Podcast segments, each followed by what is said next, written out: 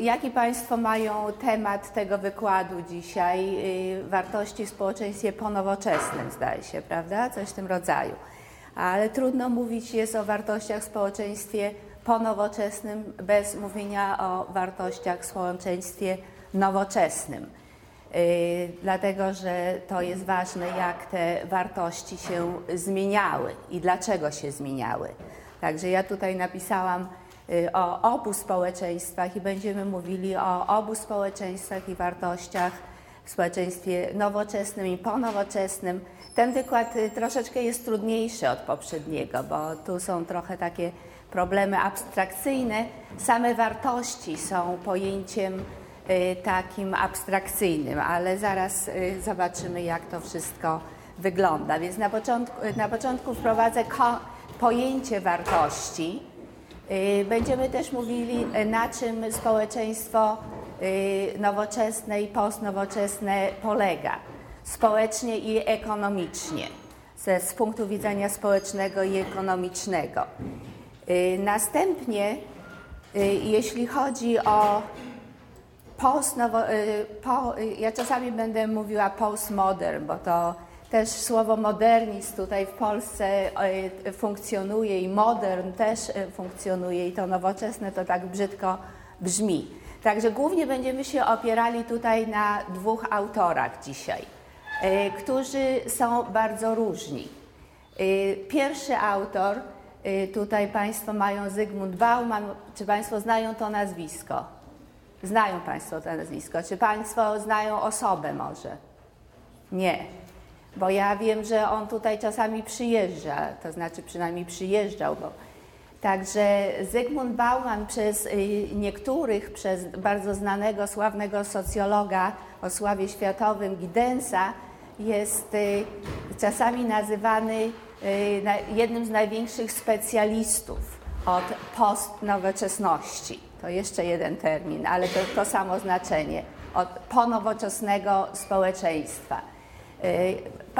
Jest książka o tym tytule na temat rozważań Baumana, The Prophet of Postmodernity, co by się przekładało pewnie na proroka, że on w jakiś czas, w jakiś sposób wierzy, że żyjemy w społeczeństwie ponowoczesnym, ale nie oferuje nam do końca wyjaśnienia i nie oferuje nam sposobu rozwiązania problemów, jakie się z tym społeczeństwem wiążą, a problemów tych jest dużo.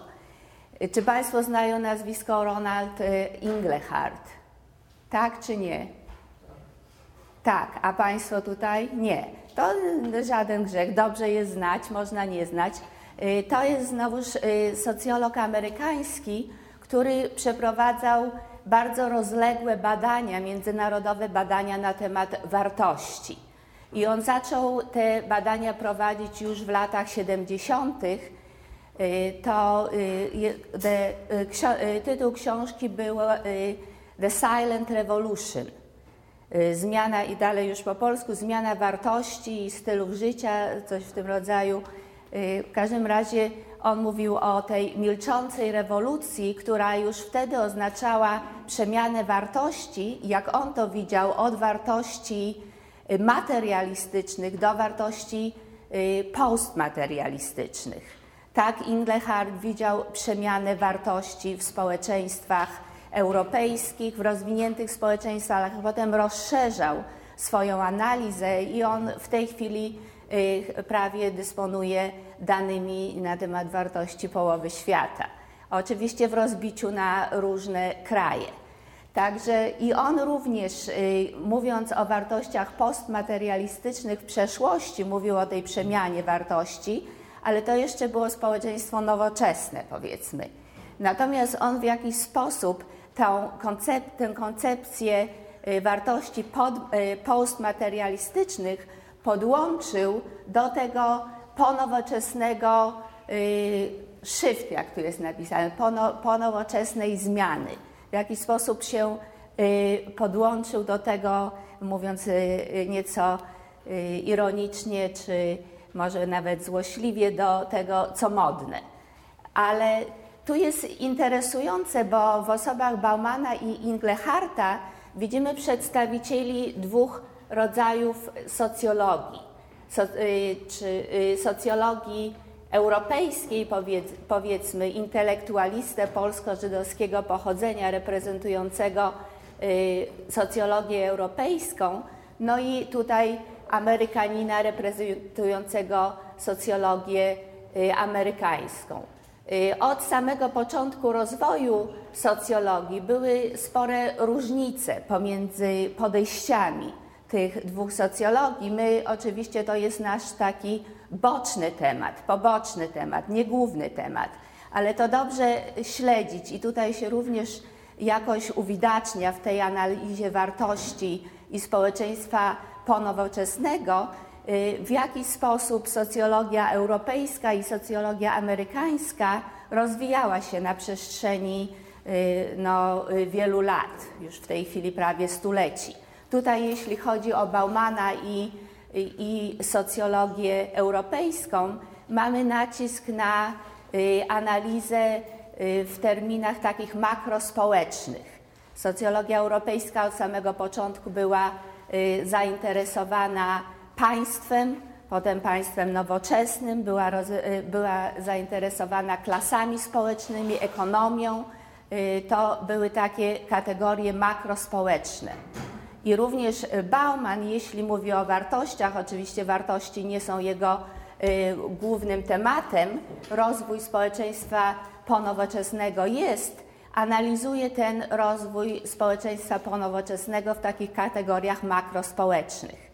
Natomiast Inglehart, jak już powiedziałam, jest zorientowany bardzo empirycznie. Już powiedziałam o zakresie jego badań, że jest wielki. Te badania rozciągnięte są na wiele lat, bo za trzydzieści albo i więcej, albo i czterdzieści, bo jeśli on publikował w latach siedemdziesiątych, to badania zaczął nieco wcześniej. Także tu mamy olbrzymi nacisk na socjologię empiryczną, no a wtedy, kiedy są przeprowadzane badania i to badania wartości, to tutaj mamy oczywiście poziom indywidualny, poziom jednostki. Badane są jednostki. Również jeśli chodzi o teorię, to tutaj ta teoria jest taka, powiedzmy sobie, to już jest moja ocena, Państwo się mogą ze mną nie zgodzić, nieco uboga. Głównie Inglehart odwołuje się do teorii modernizacji, ale również jeśli chodzi o przemianę wartości, to tutaj w jakiś sposób używa pojęcia o charakterze jednostkowym. To znaczy odwołuje się do zaspokojenia potrzeb, do, wtedy, kiedy społeczeństwa, wte, wtedy, kiedy społeczeństwa osiągnęły dobrobyt, jednostki, jednostki poczuły się tak pewniej, bardziej pewniej i wtedy już te wartości związane z przetrwaniem, ze spra- z podstawowymi spo- sprawami materialnymi przestały być tak ważne. Także tutaj mamy wiele analizy na poziomie jednostkowym. Również jeśli chodzi o wynik tej analizy, są pewne różnice.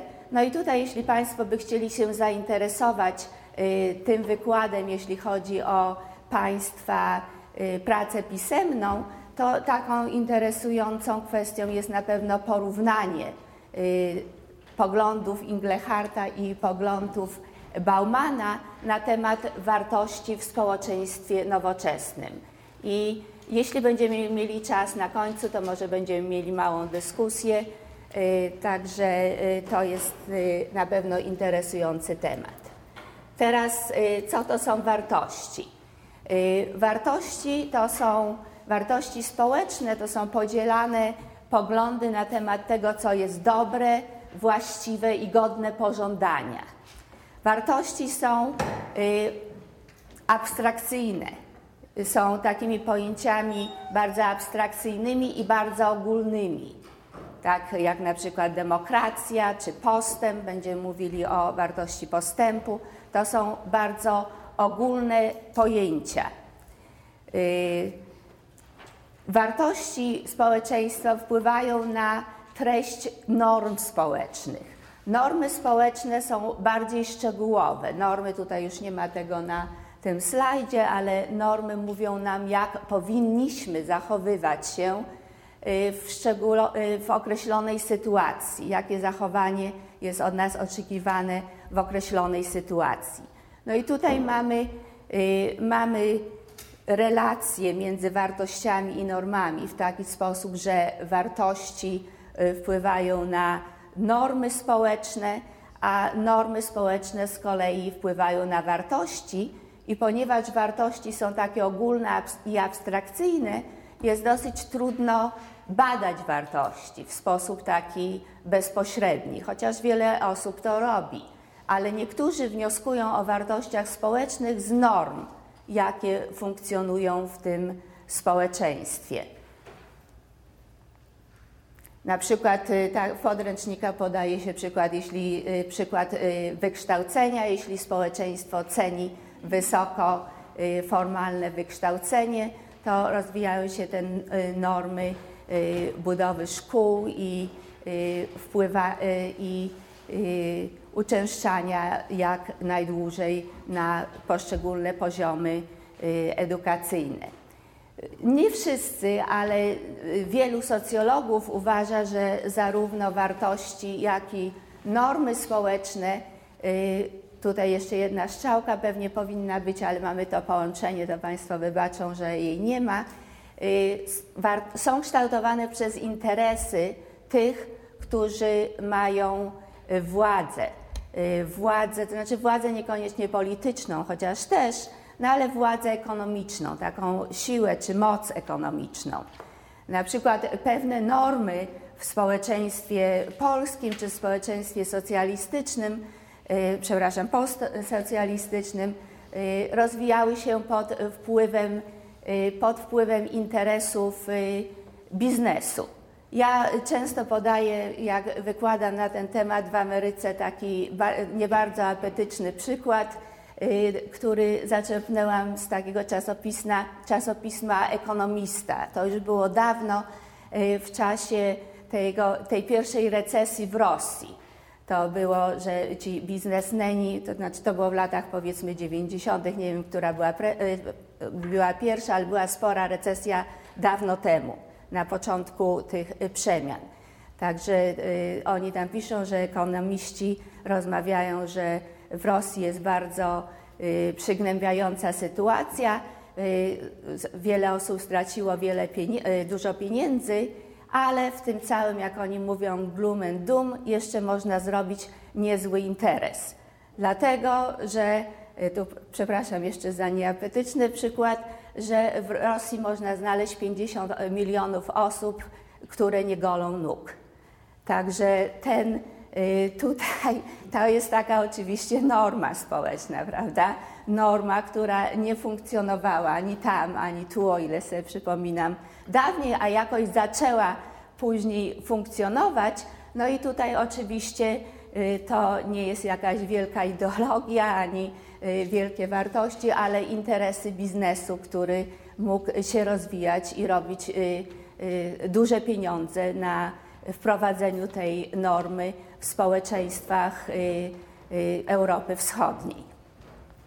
No dobrze, także wiemy mniej więcej, co to są wartości i co to są normy społeczne. Będziemy mówili głównie na początku o społeczeństwie nowoczesnym, ale żeby wiedzieć, na czym te, ta przemiana polegała później, zaczniemy od takiego jednego slajdu wprowadzającego nas w problematykę już postmodernity, jak Państwo tutaj widzą. I to jest oparte na rozważaniach Baumana. Ja czasami panu, Państwu będę mówiła, co jest oparte na czym, żeby Państwo ewentualnie mogli przystąpić do tego porównania dwóch podejść. Także to jest takie pierwsze podejście do ponowoczesności. I Bauman tutaj pisze, że to jest taka, są to warunki społeczne, powiedzmy, które następują, kiedy ludzie przestają wierzyć w takie wielkie obietnice które były przedstawiane przez nowoczesne ideologie. Niektórzy mówią o upadku wielkich utopii. Zresztą w Nowym Jorku była taka wystawa w Guggenheim, w Muzeum Guggenheim i, i, te, i tytuł była Wielka Utopia. I były tam obrazy i też plakaty rosyjskie głównie. Rosyjskie czy z czasów istnienia Związku Radzieckiego. Także to jest nowoczesność. Na przykład, natomiast post, postmodernity nie wierzy w tego rodzaju utopie, tego rodzaju i innego rodzaju. Utopie, wielkie ideologie, wielkie cele. Więc y, przestaje się akceptować, i to wiemy tutaj dobrze, że socjalizm niósł te obietnice, jak tutaj może Państwa rodzice czy niektórzy z Państwa byli jeszcze przekonywani, że socjalizm miał y, przynieść y, równość i wolność.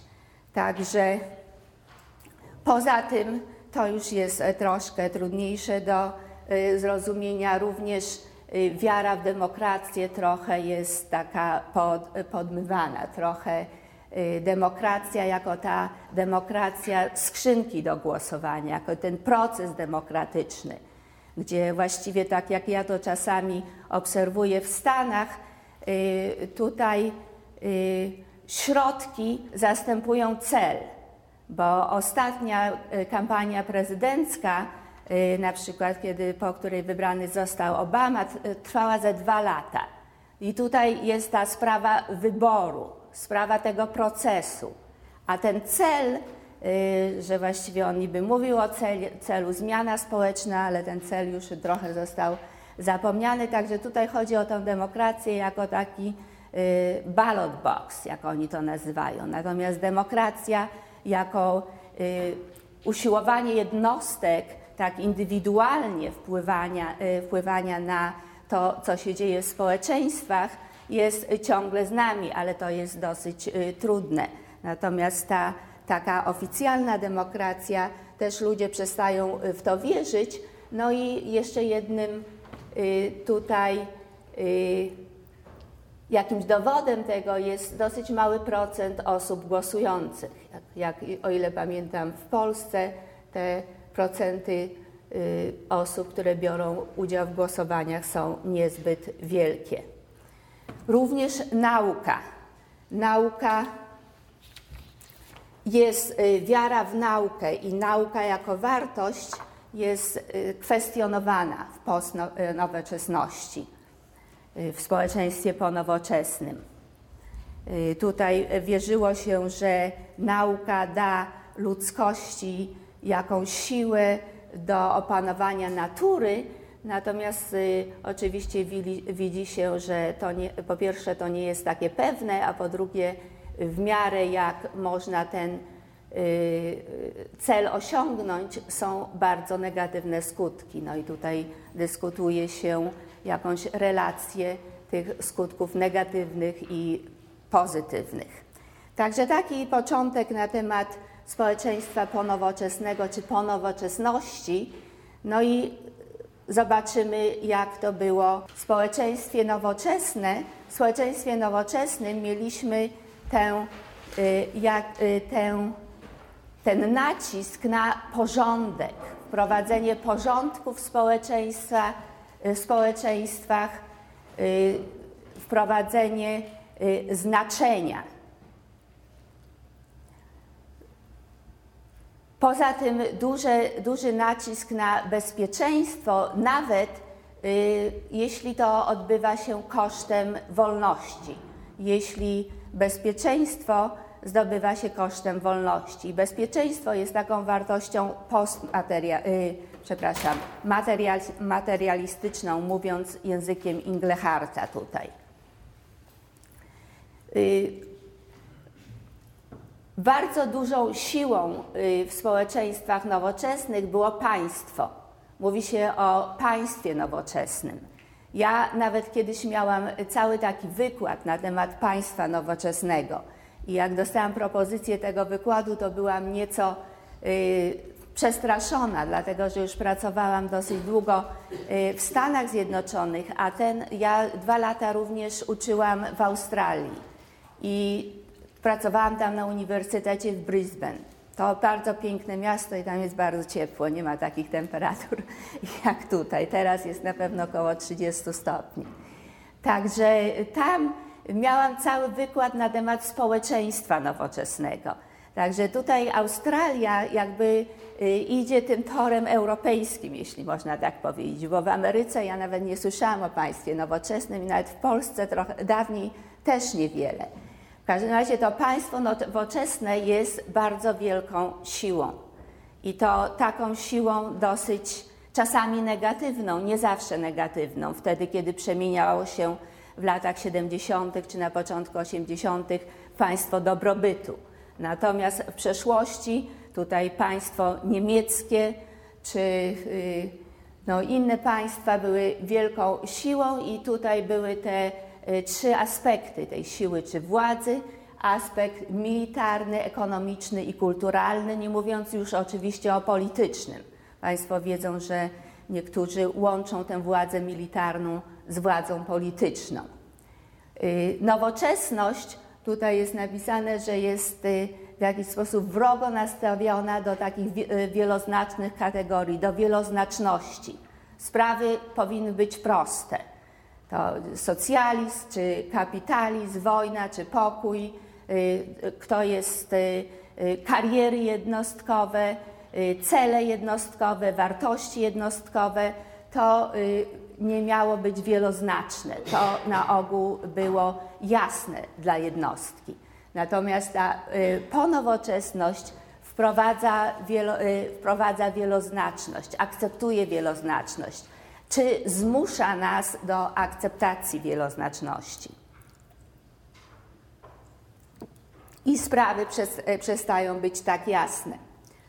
Czy kariera jest naszym celem, główną wartością, czy rodzina.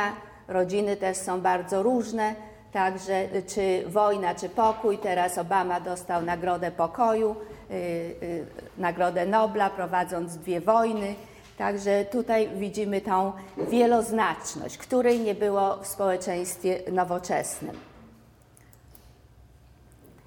Teraz jakie wartości yy, były charakterystyczne dla społeczeństwa nowoczesnego?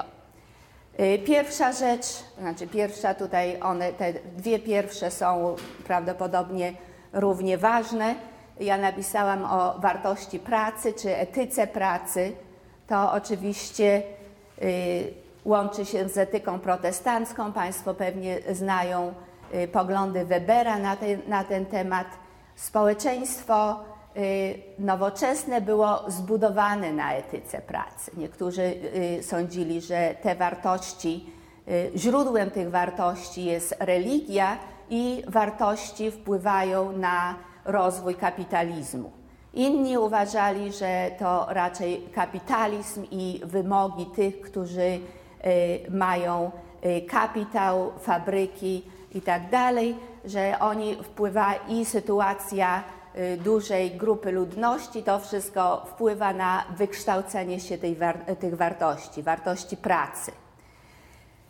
Niezależnie od źródeł wartości pracy, wartość pracy była niezwykle istotna. Wartość y, pracy jako wartość autoteliczna dla wielu, ale nie większości. No i wartość pracy jako obowiązek, jako trudny obowiązek, trudny wysiłek, który odbywa się w zamian za płacę. Wierzono, że ludzie nie mają prawa do, do płacy, jeśli nie pracują. Inną, niezwykle ważną wartością, zupełnie inną, która również jakoś leżała u podstaw rozwoju społeczeństwa nowoczesnego, jest wartość postępu.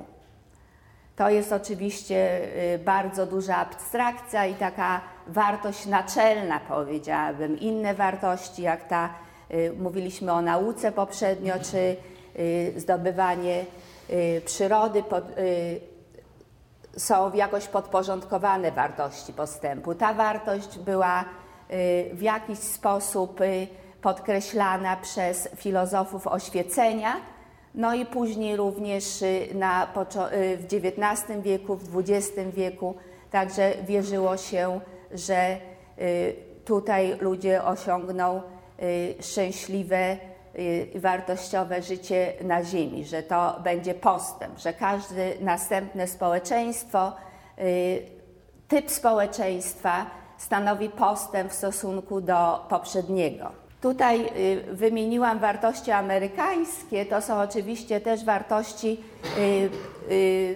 lista ułożona przez Robina Williamsa w czasie, w latach sześćdziesiątych. Dlaczego tutaj mamy te różne kolory? Ten kolor żółty to są wszystkie wartości, które były charakterystyczne dla społeczeństwa amerykańskiego, zdaniem socjologów amerykańskich, nie tylko Williamsa, również Parsonsa czy Mertona. Oni po, zwłaszcza podkreślali i analizowali tę wartość osiągnięć, osiągnięć i sukcesu, czy aktywności i znowu pracy. Te wszystkie wartości, one nie są tutaj w jakiś sposób uporządkowane, jeśli chodzi o znaczenie. One są po prostu charakterystyczne dla społeczeństwa amerykańskiego w, osiemnastych, w latach sześćdziesiątych i socjologowie amerykańscy wierzyli, że to są wartości kulturowe tak zwane, czyli że większość społeczeństwa amerykańskiego w jakiś sposób wierzy w te cele jako cele godne pożądania i dąży do ich realizacji. Także były to wartości charakterystyczne dla kultury amerykańskiej, one były analizowane na poziomie kultury, ale jednocześnie również na poziomie jednostkowym. Tutaj Państwo mają te dwa kolory i ten kolor żółty oznacza te wartości, które są najbardziej kwestionowane w społeczeństwie już ponowoczesnym. Także mimo, że socjologowie ciągle o tych wartościach piszą i w podręcznikach do wstępu socjologii tę listę można znaleźć, to jednak życie idzie naprzód i one nie są takie bardzo aktualne, jakie były, jak były w latach sześćdziesiątych czy jeszcze siedemdziesiątych. Tutaj, jeśli chodzi o osiągnięcia i sukces, czy pracę, czy postęp, czy nauka, czy nawet demokracja, czy równość, tutaj albo te wartości nie są realizowane, tak jak równość. Mamy olbrzymie nierówności, zwłaszcza w Stanach Zjednoczonych, przy tej wierze, ale też nie w równość taką między ludźmi, równość wyniku, jak to się czasami mówi, ale jest ogromna wiara w równe możliwości, w równe szanse, zwłaszcza edukacyjne. Natomiast ta wartość nie jest realizowana i jako taka jest też kwestionowana. Także to są wartości amerykańskie. Pozna, pomówimy troszeczkę na temat dwóch z tych wartości. To znaczy wartość pracy tutaj jest zdefiniowana bardziej szczegółowo jako wartość autoteliczna, że taka regularna, zdyscyplinowana praca jest wysoko ceniona. Wysoko ceniona dla niej samej. Wartość autoteliczna to jest cel sam w sobie. Ale jednocześnie ci, którzy nie pracują, są uważani za y, leniwych lub nawet niemoralnych. Myśmy mówili o stereotypach zeszłym razem, no i niektóre kategorie w społeczeństwie amerykańskim, mimo że ta wartość nie jest tak ważna teraz, to jednak jest jeszcze używana do oceny innych. No i całe kategorie zostają społeczne, etniczne czy rasowe, yy, są w jakiś sposób uważane za takie, które nie bardzo lubią pracować, które jeśli mają yy, możliwość otrzymywania pieniędzy bez pracy, to chętnie z tych pieniędzy korzystają. Yy, no i yy, uważa się, że są to osoby leniwe. No i tutaj ten, to osiągnięcie i, sukcesu, i sukces, mówiliśmy o tym już poprzednio, to było w ten sposób zdefiniowane, to wszyscy wierzyli, że społeczeństwo jest takie oparte na współzawodnictwie i wielką wartość, dużą wartość się przypisuje władzy, prestiżowi i pieniądzom. Pieniądze czy dobrobyt jest bardzo ważny. Także tutaj to są oczywiście te wartości materialistyczne, używając znowuż języka Ingleharta. Wartości materialistyczne, które były niezwykle ważne w społeczeństwie nowoczesnym.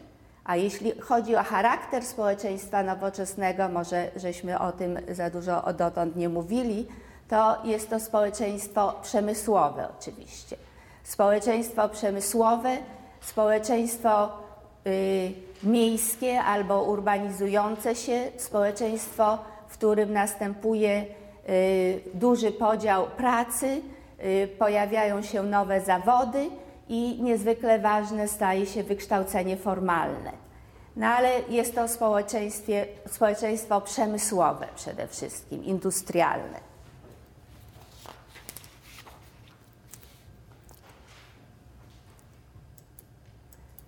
Teraz to już te informacje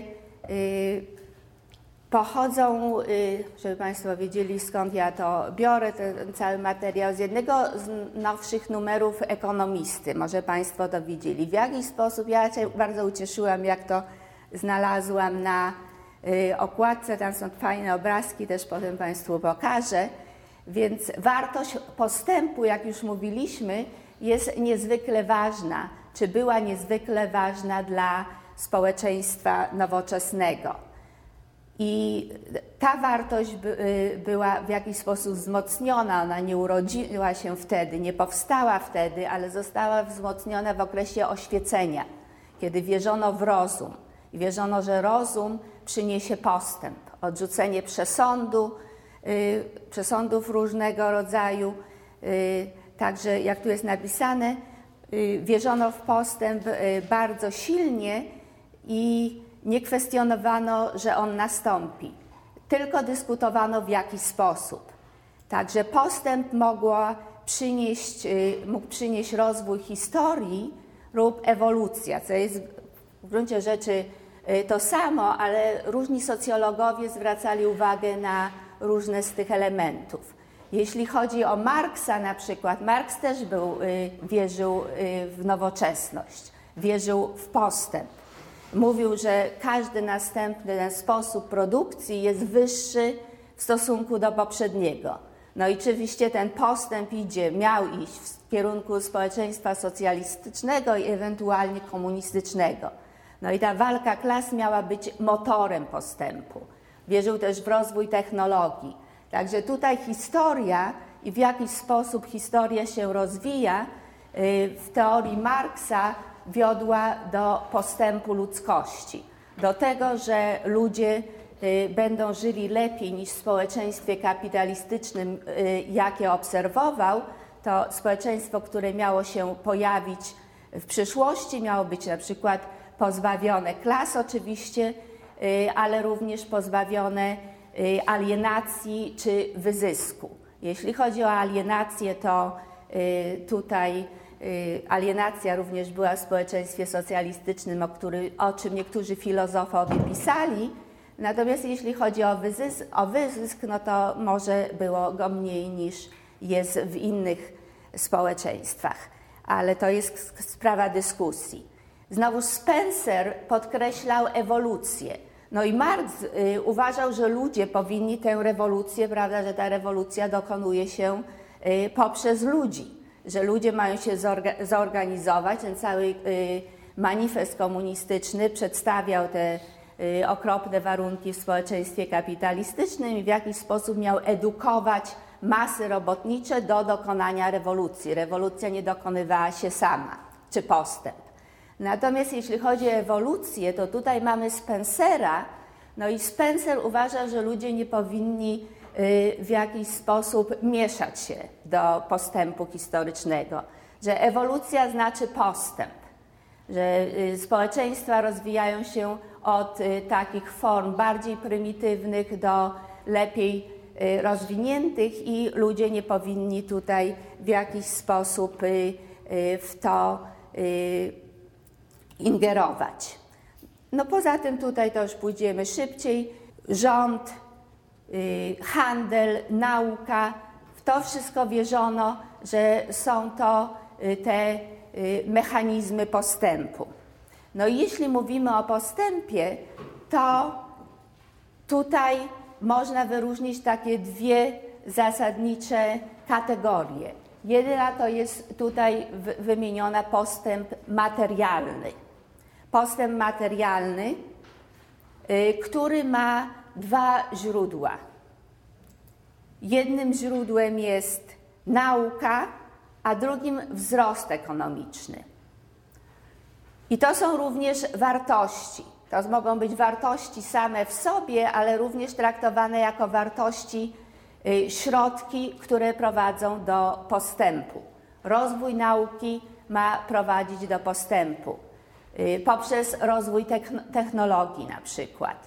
Rozwój ekonomiczny również powoduje, że ludzie są dostatniejsi, że ich potrzeby są bardziej, lepiej zaspokojone.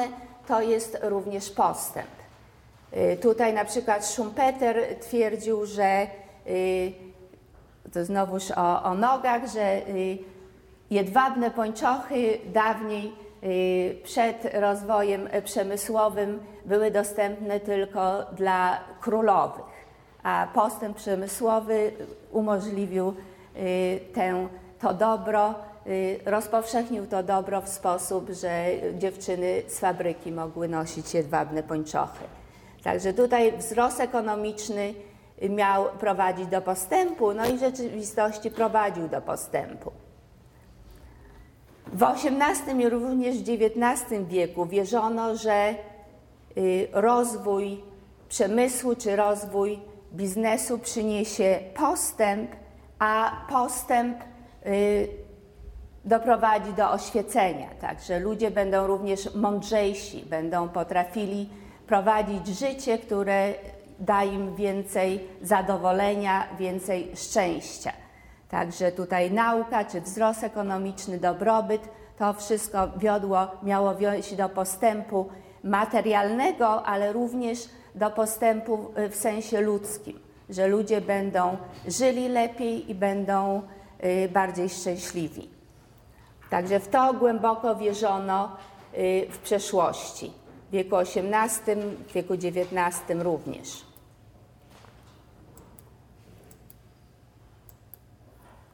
Teraz oprócz postępu ekonomicznego możemy mówić o postępie społecznym. To znaczy w społeczeństwach nowoczesnych mówiono o postępie społecznym. Teraz chyba ten zwrot jakoś z języka trochę zniknął, prawda? Jak ja tu i studiowałam i potem trochę pracowałam w Polsce, to dużo słyszałam o postępie społecznym.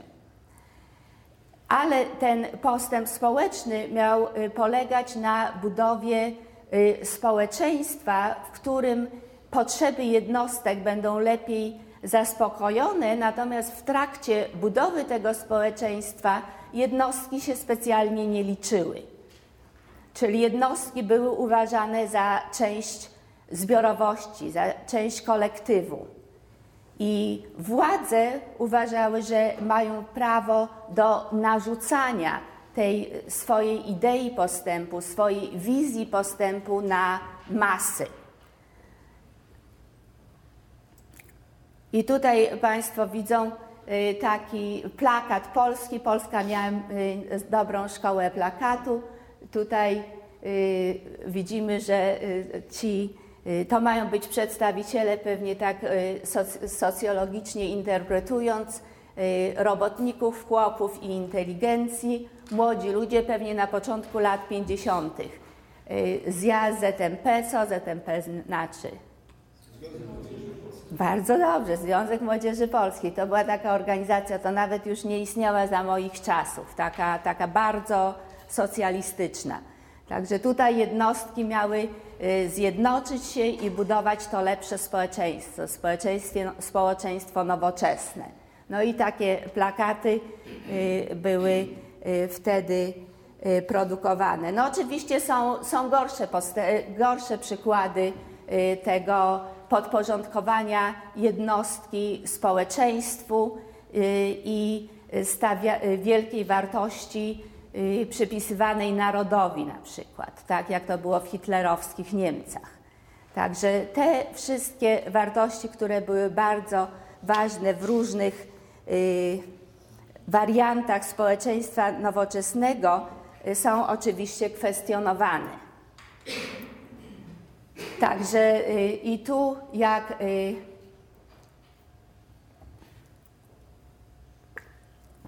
socjologowie podkreślają, staje się jasne, że wiele z tych takich mechanizmów postępu, o których mówiliśmy i jeszcze innych, jakoś się nie sprawdziło.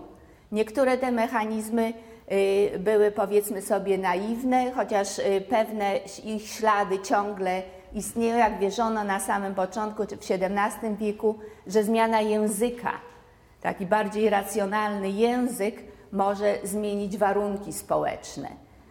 No ale troszkę jeszcze mamy do czynienia z tą wiarą w, ta, w tak zwanej poprawności politycznej. I o tym też trochę mówiliśmy zeszłym razem, że określone kategorie społeczne czy rasowe w Stanach Zjednoczonych, pewnie również w innych społeczeństwach, narzucają społeczeństwu sposób, w jaki, jeśli mają odpowiednią siłę już, narzucają sposób, w jaki chcieliby, żeby o nich mówiono. Że to niektóre sposoby określenia Afroamerykanów są degradujące dla nich i te sposoby zupełnie jakoś z języka zginęły. Także tutaj język jako postęp społeczny, zbyt wielka wiara jest kwestionowana. Jakąś rolę język na pewno spełnia. Następnie społeczność. Także to o tym mówiliśmy poprzednio, że podporządkowanie jednostki interesom społeczności się nie sprawdziło, to zostało odrzucone, nawet w celu tego rzekomego postępu. Jeśli chodzi o naukę, to wiara w naukę nie została, czy wartość nauki nie została oczywiście zupełnie odrzucona, ale tutaj też jest ta wieloznaczność, ta ambiwalencja, że z jednej strony nauka prowadzi do wielkich osiągnięć i pożytecznych osiągnięć, a z drugiej strony rozwój nauki ma wiele negatywnych skutków, a ponadto postęp w nauce nie tłumaczy się jasno na postęp dla ludzi. Że to znowuż jest w jakiś sposób ambiwalentne. Jeśli chodzi o rząd, i tutaj socjologowie wierzyli, że aby ten biznes, niektórzy jeszcze wierzą, rozwój ekonomiczny czy nauka, żeby właśnie dawała lepsze skutki dla ludzkości, to powinna być więcej kontrolowana przez rząd, powinno być więcej regulacji, to o tym się ciągle dyskutuje. Natomiast tutaj to jest analiza Baumana. Bauman podkreśla to wiele razy, że rządy narodowe są w jakiś sposób, w jakiś sposób coraz bardziej bezsilne, bo wkraczamy, czy już wkroczyliśmy w okres globalizacji i tutaj siła czy władza, siła ekonomiczna, ale również polityczna wielkich korporacji, międzynarodowych korporacji jest większa niż siła rządów poszczególnych państw. Zresztą to widać, jak znowuż w takich tabelkach, w niektórych podręcznikach jest wartość tych korporacji, największych korporacji w dolarach czy w euro i dochód narodowy poszczególnych państw. To tutaj wartość tych korporacji, ich dochód jest wyższy niż dochód narodowy wielu średnich państw. Także jeśli to były te, były te mechanizmy postępu, to one są kwestionowane. Teraz już y, mówimy o ponowoczesności i jest to y, spojrzenie Baumana. Mamy tutaj trzy aspekty ponowoczesności, czy postmodernity. Także mówimy o perspektywie. Pierwsza sprawa to jest y, ta perspektywa ponowoczesna.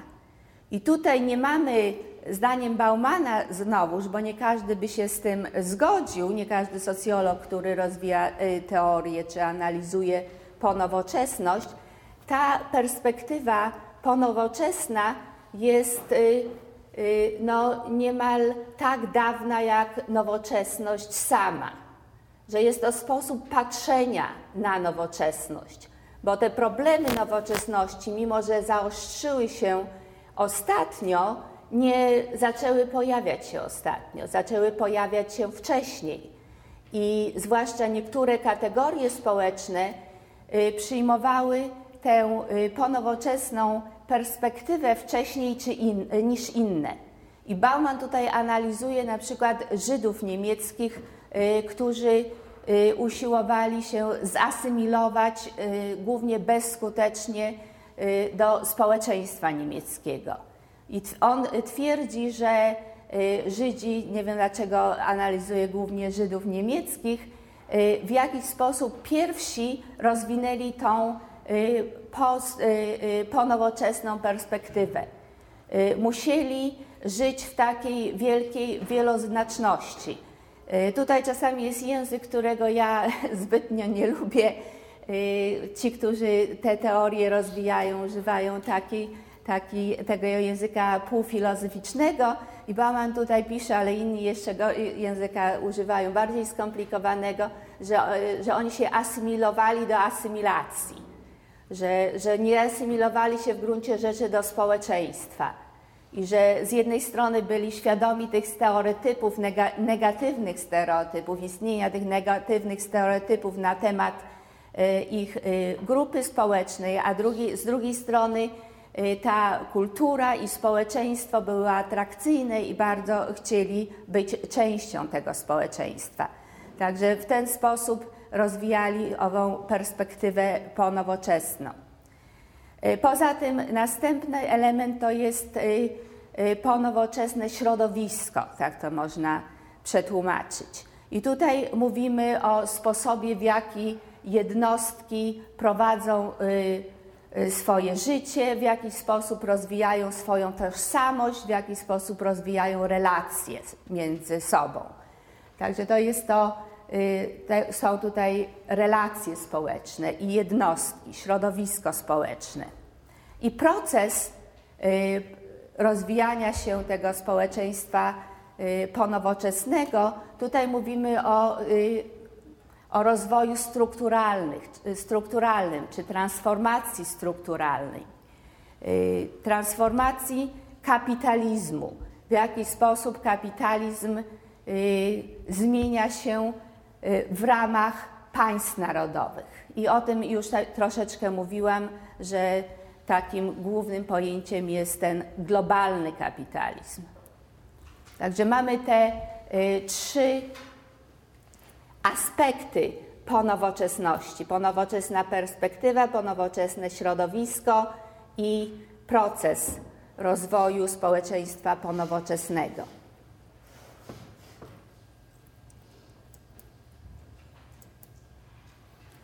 Teraz jeśli chodzi o ponowoczesne środowisko, to z tego państwo może wykombinują sami, jakie wartości są, że tak powiem, out, a jakie wartości są in.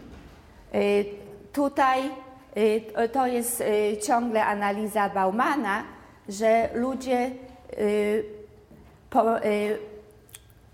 w jakiś sposób pokazują swoje przynależ- przynależność społeczną przez te symbole przynależności.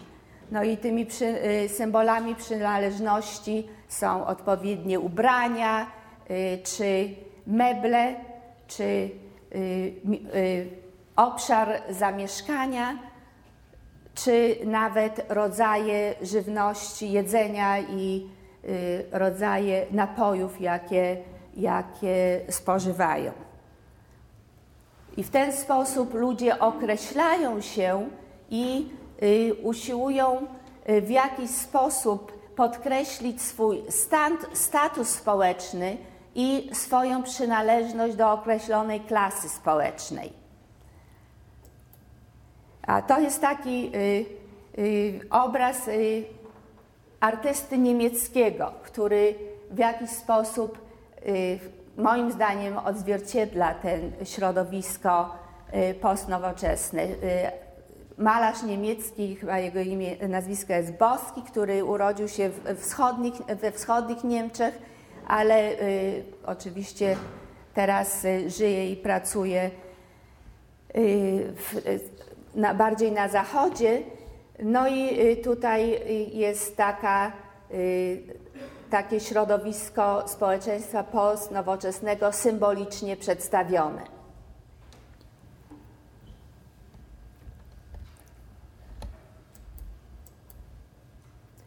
No ale oczywiście społeczeństwo ponowoczesne jest społeczeństwem nierównym. Ja na początku mówiłam o wartości równości i że wartość ta nie jest realizowana. Już od, podczas, od jakichś lat y, osiemdziesiątych mamy olbrzymie różnice, które się rozwijają między y, biednymi a y, biednymi a bogatymi w Stanach Zjednoczonych, ale również w Europie. Stany Zjednoczone są takim państwem rozwiniętym y, przemysłowo czy postindustrialnym, w którym te nierówności są w tej chwili największe, nierówności społeczne. Ale Bauman pisze właściwie również o zachodnich społeczeństwach y, europejskich, gdzie te nierówności są nieco mniejsze. Także mamy tutaj bogatych, którzy w jakiś sposób opanowali to środowisko ponowoczesne, ale mamy również bardzo wielką kategorię osób biednych, które zdania Baumana są jakoś, nie mają swojego miejsca w tym społeczeństwie. Dlaczego? Ponieważ nie są doskonałymi konsumentami. Społeczeństwo ponowoczesne to jest społeczeństwo konsumpcyjne. Są oni niewygodni społecznie w jakiś sposób, ponieważ nie przejawiają konformizmu w stosunku do tego, co ceni się w tym społeczeństwie. Są czasami nazywani underclass, są również kryminalizowani, czy uważani za przestępstwów, no, czy po prostu prawo rozwija się w taki sposób, że to, czym się zajmują, tak na przykład posiadaniem drobnej ilości narkotyków, to jest kryminalizowane, oni lądują w więzieniach, usiłują jakoś zarabi- zarobić pieniądze, no i populacja więzień w Stanach, ale również w innych bogatych krajach bardzo rośnie ostatnio. Także Bauman uważa, że ci biedni są w jakiś sposób kryminalizowani.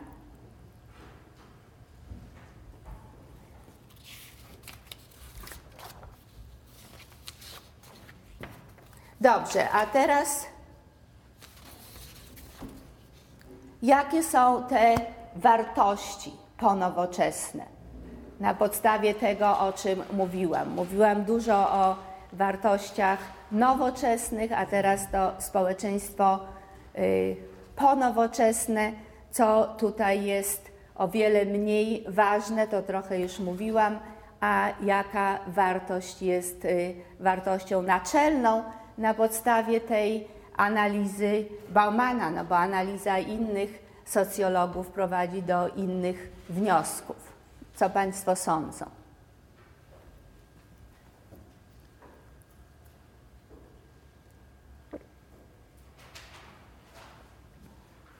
Indywidualizm pozostaje.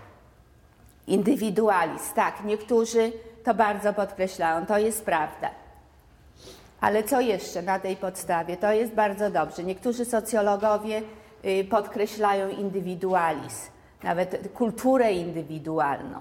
Właściwie mówiąc o wartościach w społeczeństwie ponowoczesnym, w tak, o wartościach tak tradycyjnie, jak socjologowie mówili w latach sześćdziesiątych, moglibyśmy powiedzieć, że nie ma żadnych wartości kulturowych wtedy, kiedy podkreślamy, te, podkreślamy ten indywidualizm, czy self-culture, jak niektórzy piszą, że ludzie sobie w jakiś sposób opracowują swój własny schemat życia, niezależnie od niezależnie od tej kultury takiej głównej.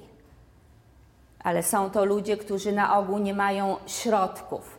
Co prawda trudno jest mi to sobie uzmysłowić, jak to wygląda, ale tak socjologowie piszą. I ja to czytałam, ale Państwu nie przedstawiam, dlatego że do końca tego, szczerze mówiąc, nie rozumiem. Natomiast na podstawie tego, o czym mówiłam, jaka wartość jest ważna i to taka wartość kulturowa, powiedziałabym. Co nie znaczy, że zrodzona przez kulturę. Wolność. Słucham? Wolność. O, wolność na pewno, tak. Dobrze, to już mamy dwie. Relatywizm. Relatywizm. Różnorodność, konsumpcja. Kto powiedział konsumpcja? Tak, brawo. Ale wszyscy mieli rację. To nie to, że, że ten, co wchodzi w głowę profesora, jest najlepszy. Ale o to, bo wszyscy mieli rację, bo ta literatura na temat społeczeństw ponowoczesnych w jakiś sposób omawia te wszystkie wartości. Natomiast to, o czym mówiliśmy dotąd, wiedzie w sposób konsumpcji, w stronę konsumpcji. Tutaj mamy Baumana po tej stronie, po lewej. On bardzo podkreśla konsumpcję.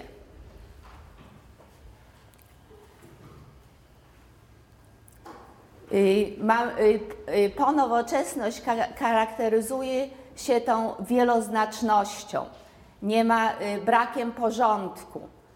Także ludzie czują się niepewnie i w jakiś sposób konsumpcja daje im możliwość takiej emocjonalnej stabilizacji.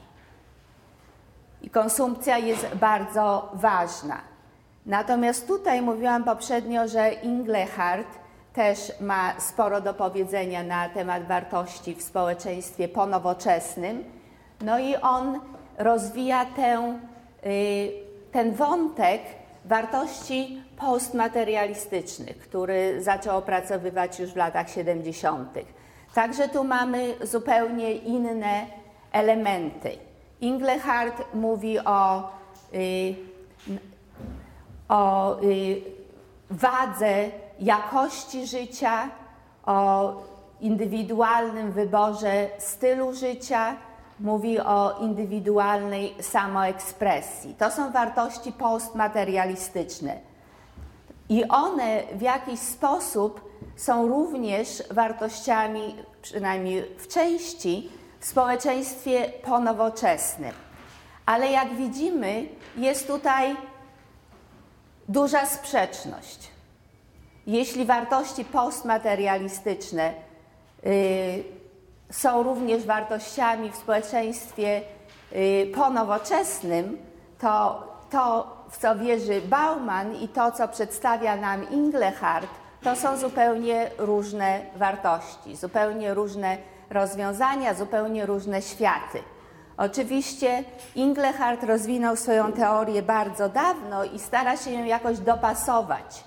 Postmodern i postmaterializm to prawie to samo. Tu post and tu post i w jakiś sposób można to pożenić zdaniem Ingleharta i pewnie częściowo ma rację, dlatego że inni socjologowie również, spra- również podkreślają niektóre z tych z tych wartości czy z tych postaw życiowych, o których on pisze.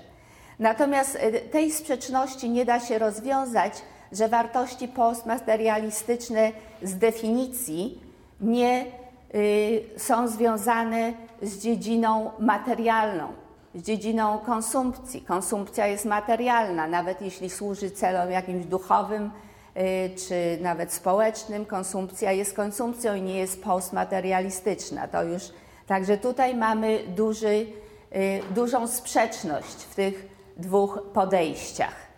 Jak Państwo sądzą, kto ma rację, czy oboje, czy tutaj ktoś ma rację, czy rzeczywiście mamy taką olbrzymi, olbrzymią wartość, czy olbrzymi nacisk na konsumpcję, czy nawet konsumeryzm w społeczeństwach ponowoczesnych, czy mamy te wartości postmaterialistyczne, które podkreśla Inglehart. Co Państwo sądzą? Kto ma rację? Czy mi się wydaje, że te perspektywy można spokojnie uzgodnić, jeśli mm-hmm. materializm uznamy, czy materializm modernizmu uznamy za próbę zaspokojenia podstawowych potrzeb materialnych zdecydowanej większości społeczeństwa, wówczas postmaterializmem wobec tak rozumianego materializmu będzie nadwyżka wobec tego, co podstawowe, a więc kupienie sobie siódmego telewizora, dwudziestu pary spodni i tak dalej, i tak dalej. Są one postmaterialistyczne, bo już nie koncentrują się na zaspokojeniu podstawowych dóbr, są raczej zaspokajaniem pewnych zachcianek, bez których spokojnie można byłoby żyć.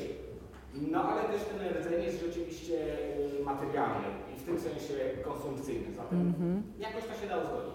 Aha, jakoś można to podłączyć, ale, ale w gruncie, że no tak, to jest coś w tym, co Pan mówi. Czy ktoś jeszcze by się chciał wypowiedzieć? Proszę. W scenie ten y, ogląd Ingleharta jest bardzo dalszy, wydaje mi się, pogłębiony, z tego względu, że jest poza właśnie konsumeryzmem, tak mi się wydaje. Czyli jeżeli już społeczeństwo przejdzie za takiego szybkiego, nie nasyconego, może inaczej, jakby się już nasyciło mm-hmm. tą, tą konsumpcją, tak, to już nad nią właśnie było budowanie takich wizerunków. Mm-hmm.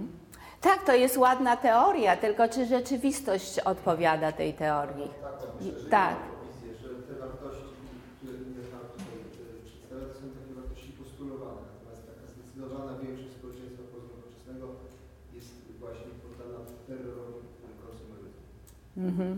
Postulowany, ale on, te, on bada miliony ludzi prawie, czy, czy wiele, setki tysięcy i on twierdzi, że to się popra- po, to w jakiś sposób jego badania empiryczne potwierdzają. Natomiast w tych badaniach empirycznych, ja taką sobie kupiłam grubą książkę, gdzie on wyniki tych badań przedstawia, tabelkę przez tabel- po tabelce, tutaj mam dane dla Państwa o pracy tylko, ale w tych danych nie ma konsumpcji w ogóle. Konsumpcja nie figuruje tam jako wartość. Także...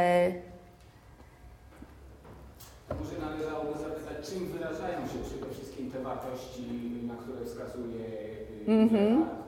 Czy przypadkiem nie jest tak, że większa ich część jednak wyraża się poprzez dobra nabywane konsumpcyjne?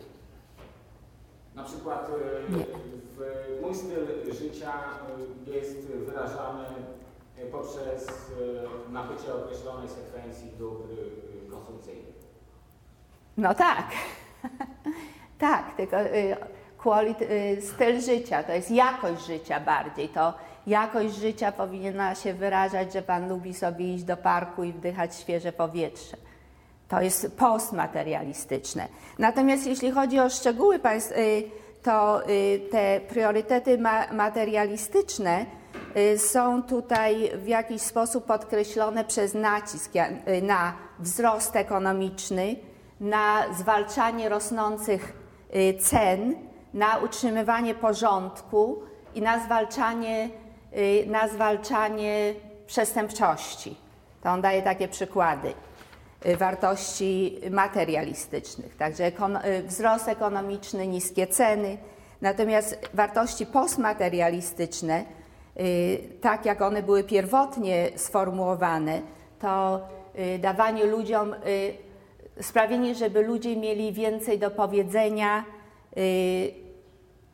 w miejscu pracy, żeby również mieli głos w decyzjach rządzących. Jest to również obrona wolności, jak to się mówi, wolność mowy i również przekształcenie społeczeństwa w takie, które jest bardziej ludzkie i mniej impersonalne, także bardziej ludzkie społeczeństwo. Dawniej nawet, ja pamiętam jeszcze z dawnych czasów, jak zajmowałam się wartościami, on mówił o wartości postmaterialistycznej jako takiej, gdzie dążenie, która była tak sformułowana, dążenie do społeczeństwa, do takiego społeczeństwa, gdzie idee są ważniejsze niż pieniądze, pieniądze. Ale teraz to zostało wyrzucone z tego nowego zestawu. No dobrze, to Państwo, tutaj mamy jeszcze, co Inglehart mówił na temat wartości postmaterialistycznych. One rozwijały się, tak jak on to widzi, w okresie wzrostu ekonomicznego po drugiej wojnie światowej. Także to nie jest zupełnie społeczeństwo ponowoczesne. Widzimy tutaj te krzyżujące się zakresy. Ale, jak tu jest wyraźnie napisane, są one częścią tej przemiany ponowoczesnej. Tutaj mamy ten, ten wspólny obszar. To znaczy wartości tej przemiany nowoczesnej, która przekształca jakoś poglądy polityczne, orientacje religijne, orientacje religijne w ten sposób, że społeczeństwa bogate, społeczeństwa ponowoczesne są mniej religijne, za wyjątkiem Stanów Zjednoczonych i Irlandii, z tego co on pisze. Oczywiście Polska jest też religijna, ale nie jest bogata. Tutaj mamy zmianę ról płci, coraz więcej, więcej równości między mężczyznami a kobietami w społeczeństwie przemysłowym, a jeszcze bardziej w społeczeństwie poprzemysłowym.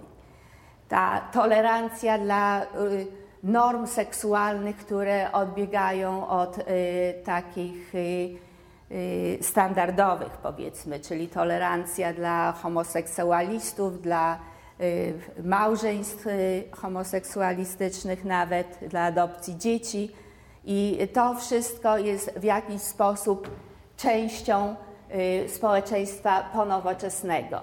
Tutaj taka duża tolerancja, a jednocześnie ta wieloznaczność, ambiwalencja.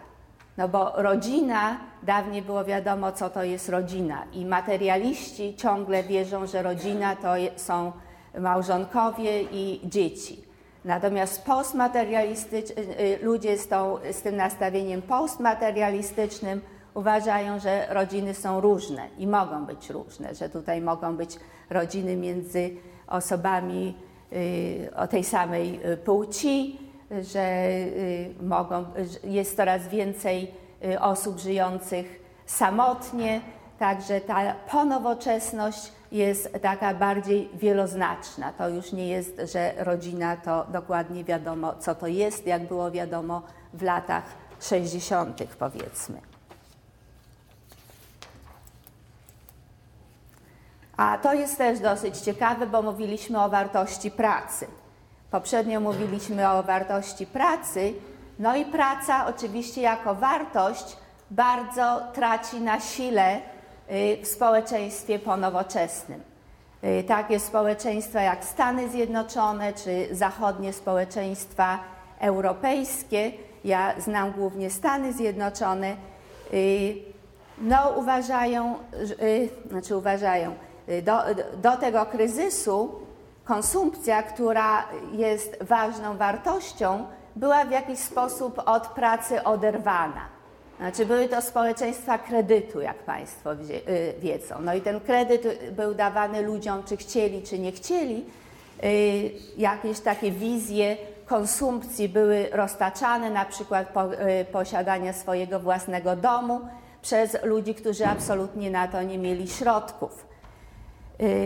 No i ktoś na tym robił dosyć duże pieniądze, ale jednocześnie, jak się okazało później, były bardzo wielkie straty i to globalne straty. Także na tych kredytach łączonych razem w takie, w takie pęczki, powiedziałabym, w Stanach Zjednoczonych nawet traciły władze lokalne w Norwegii, w małym miasteczku. Także to jest globalny świat. No i jeśli ludzie dochodzą do przekonania, albo im się w jakiś sposób wmawia, że mogą mieć te wszystkie ładne rzeczy, włączając dom, niekoniecznie mając dobrą pracę czy stałą pracę, ale biorąc y, kredyt, no to tutaj mamy właśnie ten kapitalizm bez y, pracy i społeczeństwo ponowoczesne, w którym praca nie jest tak ważna, jak była ona poprzednio. Pracy nie ma tyle, y, zakłady przemysłowe zmieniają miejsca, jest to tak zwany outsourcing i inne procesy, także wytwarzanie produktów w Stanach Zjednoczonych czy w Europie Zachodniej jest zbyt drogie, te zakłady przemysłowe przenoszą się do Chin czy gdzie indziej, no i tam ludzie nie mają pracy, ale gospodarka amerykańska opiera się na, na konsumpcji, na kupowaniu. To do jakieś siedemdziesiąt procent produktu narodowego tworzy. Także ludzie muszą kupować, nawet nie, kiedy nie pracują, no i umożliwia się im te kredyty. A potem to y, następuje kryzys światowy, kryzys gospodarczy, jaki niedawno mieliśmy. Na szczęście o małej sile w Polsce, ale o dosyć dużej sile w Stanach Zjednoczonych. Te dane są z lat dziewięćdziesiątych powiedzmy, ale tutaj Państwu przedstawię parę liczb. Jak ważna jest praca w Twoim życiu? I tu są procenty tych, którzy twierdzą, że bardzo ważna. W Stanach Zjednoczonych to jest ciągle sześćdziesiąt dwa procent, to jest nie tak mało, ale widzimy, że naj Bardziej praca ceniona jest w Indii, osiemdziesiąt sześć procent, i Nigerii, ja tutaj nie dałam Nigerii, India i Nigeria są na szczycie tych państw, gdzie populacja, gdzie ludność ceni pracę w bardzo wysokim stopniu. W Nigerii to jest nawet ponad dziewięćdziesiąt procent, dziewięćdziesiąt cztery procent, o ile dobrze pamiętam.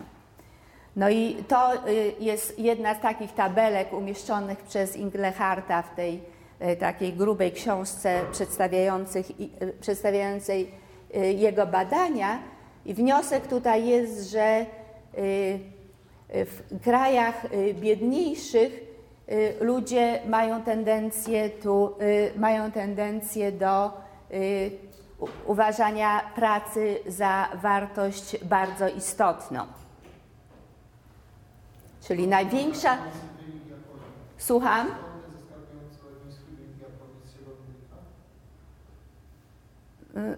Dlaczego zaskakujące? Tam pracy... Japonia jest bardzo bogatym krajem.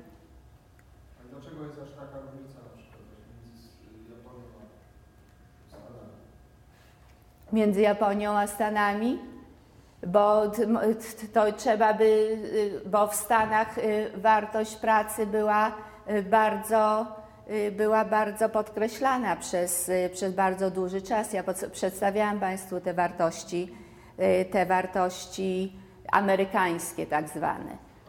Także tam jest bardzo wielki nacisk na wartość pracy, jednocześnie przez nacisk na, wielki, na wartość pracy jest to, jest ten podział na my, część społeczeństwa amerykańskiego, która pracuje i jako tako zarabia, klasa średnia, i tych innych, którzy spychani są na margines społeczny, którzy nie pracują. To może tę funkcję pełni. Są kraje, gdzie, gdzie pracę ceni się jeszcze niżej niż w Japonii. O ile pamiętam, Inglehart miał dane jeszcze dla wschodnich i zachodnich Niemiec i w zachodnich Niemczech to było około trzydzieści procent. Także te dane się, się bardzo, są bardzo takie zróżnicowane. No, on usiłuje zbudować jakąś y, teorię na ich podstawie, ale no, tutaj mamy, y, mamy właśnie duże zróżnicowanie indywidualne i być może analiza historyczna jest taka pogłębiona analiza historyczna jest y, bardziej wartościowym podejściem niż taka analiza danych empirycznych, kiedy to w gruncie rzeczy tak do końca nie wiadomo. Także tutaj to jest znowuż z tego, ten obrazek, powiedziałam, że ekonomista miał artykuł na temat, na temat postępu. Także tutaj widzimy, w jaki ten post, że postęp w jakiś sposób, kiedy jest postępem materialnym, jest, prowadzi do zubożenia tego, tej idei. No i w rzeczywistości, w społeczeństwach ponowoczesnych ta, ta, ten zakres postępu bardzo się, jest bardzo ograniczony. Także z jednej strony mamy postęp techniczny, postęp naukowy, ale z drugiej strony negatywne skutki tego postępu technicznego i naukowego również i brak postępu y, takiego ludzkiego. I tutaj pewnie ten telewizor na głowie w jakiś sposób symbolizuje, że, y, no, że taka strona moralna i strona ludzka zostaje przytłumiona przez ów postęp techniczny i naukowy, który w gruncie rzeczy się też krytykuje. Dlatego. No to znaczy właściwie tak, takiego dają nurka do wody, że społeczeństwa cofają się do okresu y, takiego, tutaj nawet mówią barbarzyństwa, to jest pewnie przesada. Także mówiliśmy, że społeczeństwo nowocze- ponowoczesne charakteryzuje się ambiwalencją i mamy tutaj te paradoksy postępu. Z jednej strony jest wiele dzieł, dzieł naukowych, które, y, które podkreślają, że postęp jest bardzo wielki. It's getting better all the time to jest tytuł książki napisany przez dwóch autorów w Stanach Zjednoczonych pracowa- pracujących w Cato Institute. To jest taki, y, y, taka instytucja w Waszyngtonie. Taki tank myślowy, jak oni tu mówią. I w tej książce podkreśla się y, wielki postęp, na przykład w, w zakresie długowieczności poprzez y, historię. Ludzie żyli dwadzieścia pięć trzydzieści lat, teraz żyją w większości y, krajów sześćdziesiąt lat, w niektórych krajach osiemdziesiąt lat, tak jak w Japonii i w Kanadzie. Y, dochód y, narodowy bardzo się podniósł z około dwieście dolarów rocznie do tej sumy zarabianej, jak oni piszą, ja nie wiem przez kogo, nie przeze mnie, dziennie w bogatych krajach. Poza tym, jeśli chodzi o y, y, analfabetyzm, właściwie zniknął w większości y, y, krajów. Y, jedna Osoba na dziesięć w Europie mogła czytać w wiekach średnich, teraz jest to osiem na dziesięć w skali globalnej. Także mamy tutaj taki wielki postęp podkreślany przez niektórych. Oczywiście są, to, są tutaj różne zdania. Twierdzi się, że zdrowie i dobrobyt nigdy nie był większy niż mamy teraz w wielu krajach świata. No ale ci, którzy to podkreślają, jednocześnie przymykają oko na biedę na olbrzymim okre- obszarze świata i również w tych najbogatych, najbogatszych krajach.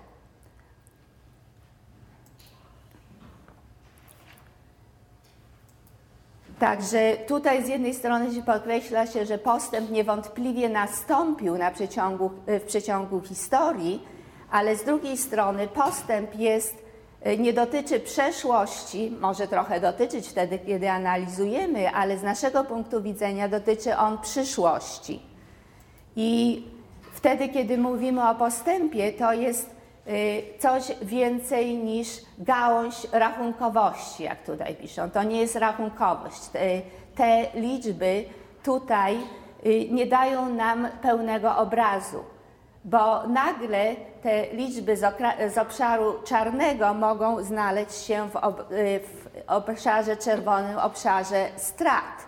No i strat, czy wręcz katastrofy, katastrofy środowiska lub katastrofy nuklearnej. Także tutaj sytuacja jest taka paradoksalna między postępem, jakimś postępem w przeszłości, jednocześnie faktem, że ten postęp niekoniecznie dotyczy przyszłości i nie sposób jednoznacznie ocenić owego postępu w kategoriach ludzkich i w kategoriach moralnych. Tutaj już dochodzimy do tego punktu, jakim był proces nowoczesności. Na początku był taki slajd, może piąty slajd. Także tutaj znowuż to jest taka analiza Baumana, który twierdzi, tutaj, który twierdzi, że rządy narodowe w jakiś sposób wycofują się z pola widzenia, że wycofują się, że kontrola, jaką zachowują, jest głównie nad użyciem siły, kontrola militarna. Tam poprzednio było również napisane o kulturze, że rządy narodowe czy państwa narodowe w okresie, w okresie państwa nowoczesne miały ten, miały ten wymiar ekonomiczny, kulturowy i militarny. Teraz w okresie w społeczeństwie ponowoczesnym jest to głównie wymiar militarny, zdaniem Baumana. Możemy się oczywiście z tym nie zgodzić. Stan, yy, to znaczy państwa pomagają ludziom coraz mniej. Mieliśmy oczywiście ten okres rozwoju yy, państwa dobrobytu, no i potem troszeczkę zwinięcie skali pomocy, jakie państwa dobrobytu udzielały swoim obywatelom. I również ludzie jakoś wycofują się z polityki, z tej takiej formalnej demokracji. To jest, są zmiany polityczne. Jeśli chodzi o gospodarkę, to ten globalny kapitalizm, o którym mówiliśmy. I to jest bardzo ważne, że kapitalizm globalny w gruncie rzeczy bierze pod kontrolę te dziedziny, które dawniej były domeną państwa nowoczesnego. To znaczy bierze pod kontrolę ekonomię, państwo nowo, gospodarkę. Państwo ma mały wpływ na rozwój gospodarki, jeśli te korporacje są międzynarodowe. No i również nad kulturą i wartościami. Wielkie korporacje w gruncie rzeczy wychowują obywateli, podają im wartości, kształtują style życia. Jest taki bardzo interesujący film dokumentalny Korporacja. Czy Państwo widzieli? Czy ktoś widział ten film? Tak. Więc właśnie, jeśli Państwo widzieli ten film, to ja nie mam po co tutaj rozwijać. Tam widać w jakiś sposób, roz, w jakiś sposób wpływ na wartości ludzkie wywierają wielkie korporacje, oczywiście w celu uzyskania jak największego zysku. Czyli mamy ten nowy świat globalny, w którym rządy narodowe były zmuszone ugiąć się przed wpływem międzynarodowych i tych korporacji. Bauman ma taki bardzo pesymistyczny pogląd na społeczeństwo ponowoczesne, a ten pogląd wynika z, na, z natury gospodarki światowej, gospodarki globalnej i tej równowagi czy braku równowagi sił. Twierdzi, że nikt nie ma pełnej kontroli, że jest wysoki stan ryzyka i że konsumenci mogą w jakiś sposób kupić taki krótkoterminowy komfort na, w tych sklepach rozwijających się molach, nie wiem jak to się nazywa. Także to jest, taka, to jest ekonomiczny kontekst społeczeństwa ponowoczesnego, gdzie w gruncie rzeczy wielkie korporacje rządzą. Ale na koniec, na koniec bardziej optymistyczna myśl zaczerpnięta, zostawimy Baumana z jego europejską skłonnością do dekadencji i tutaj ten tygodnik Ekonomista twierdzi, że coś musi się zmienić, że ta wartość postępu musi zostać jakoś odrodzona, że to jest bardzo ważne, żeby ludzie wierzyli w postęp. Ludzie powinni wierzyć w postęp i społeczeństwa muszą być w stanie osiągać te ideały, jakie przed sobą stawiały jeszcze od czasów rewolucji francuskiej, ideał równości czy ideał wolności, gdyż inaczej, jeśli społeczeństwa i rządy pozwalają na ten, na ten wielki rozwój nierówności, no i jednocześnie brak ekonomicznej podstawy oznacza brak, brak wolności, to wtedy te wartości są po prostu oszustwem, oszustwem i samooszukiwaniem się. No i tutaj oni podsuwają nam taką, takie dwa ostatnie mechanizmy, możliwe mechanizmy postępu. I jednym jest taka moralność wrażliwa, moż, mo, wrażliwość moralna, a drugi, drugim mechanizmem jest, są instytucje rządowe w różnych państwach. Czy jest to, czy jest to realistyczny plan opanowania tych problemów, o których żeśmy mówili i zwrotu w kierunku postępu, to państwo powinni sami się zastanowić i sami ocenić. Także niektórzy ludzie bardzo wierzą, że to nie jest tak źle, jak czytamy w, w pracach Baumana, że możliwy jest jakiś zwrot w kierunku postępu i tutaj wrażliwość moralna i rządy powinny pomóc. Prawa na przykład, które gwarantują jednostki, jednostkom wolność słowa, różne inne prawa tego rodzaju są niewątpliwie takim postępem i na tym należy budować dalszy postęp. Oczywiście jeśli rządy straciły władzę nad swoimi społeczeństwami do, w stopniu w takim, w jakim to przedstawia Bauman, to to rozwiązanie jest raczej trudne.